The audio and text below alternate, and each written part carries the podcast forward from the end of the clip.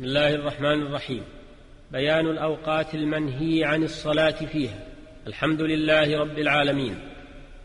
والصلاة والسلام على نبينا محمد وعلى آله وصحبه أجمعين.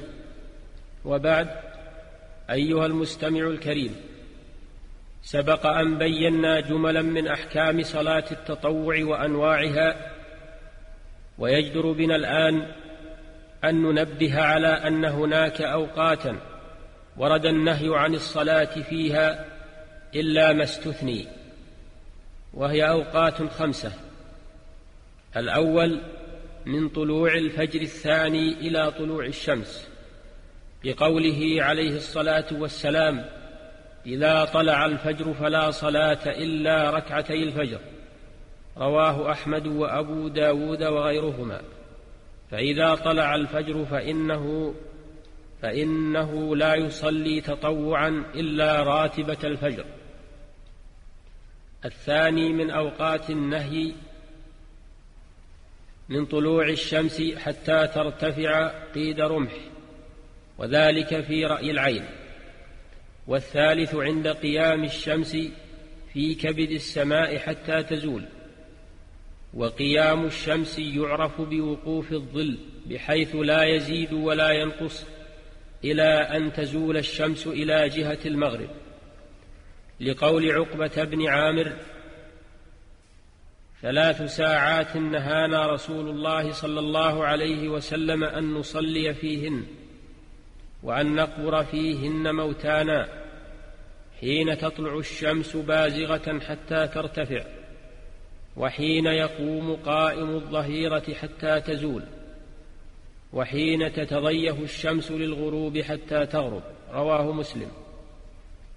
والرابع من صلاة العصر إلى غروب الشمس بقوله صلى الله عليه وسلم لا صلاة بعد الفجر حتى تطلع الشمس ولا صلاة بعد العصر حتى تغيب الشمس.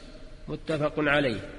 والوقت الخامس من أوقات النهي إذا شرعت الشمس في الغروب حتى تغيب. واعلم أيها المستمع الكريم أنه يجوز قضاء الفرائض الفائتة في هذه الأوقات لعموم قوله صلى الله عليه وسلم من نام عن صلاة أو نسيها فليصلها إذا ذكرها متفق عليه. فقوله فليصلها إذا ذكرها يفيد حتى يفيد أنه لو ذكرها في وقت النهي أو استيقظ في وقت النهي فإنه يبادر بالصلاة.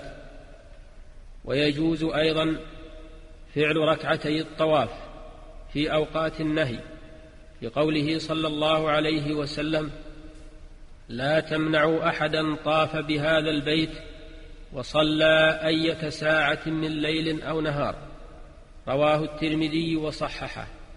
فهذا إذن من النبي صلى الله عليه وسلم بفعل ركعتي الطواف في جميع الأوقات بما فيها أوقات النهي ولأن الطواف جائز في كل وقت فكذلك ركعتاه ويجوز أيضا على الصحيح من قولي العلماء في هذه الأوقات فعل ذوات الأسباب من الصلوات المرتبة على أسباب.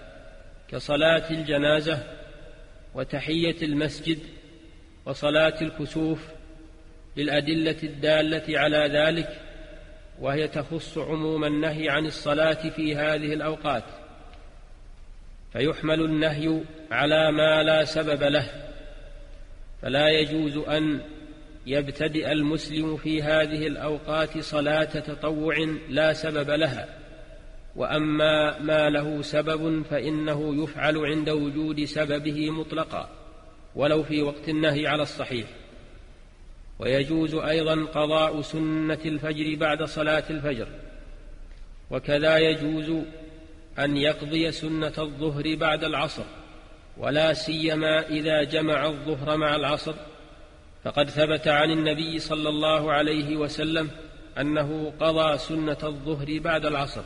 ورأى رجلا يقضي سنة الفجر بعد صلاة الفجر فأقره على ذلك. وما عدا ما ذكر من النوافل فلا يجوز فعله في هذه الأوقات المذكورة. والحكمة في النهي عن الصلاة في هذه الأوقات ما ثبت في الحديث عن النبي صلى الله عليه وسلم. فعن عمرو بن عبسة قال قلت يا نبي الله أخبرني عن الصلاة. قال صل صلاة الصبح ثم اقصر عن الصلاة حتى تطلع الشمس وترتفع فإنها تطلع حين تطلع بين قرني شيطان وحينئذ يسجد لها الكفار. ثم صل فإن الصلاة مشهودة محظورة حتى يستقل الظل بالرمح. ثم اقصر عن الصلاة.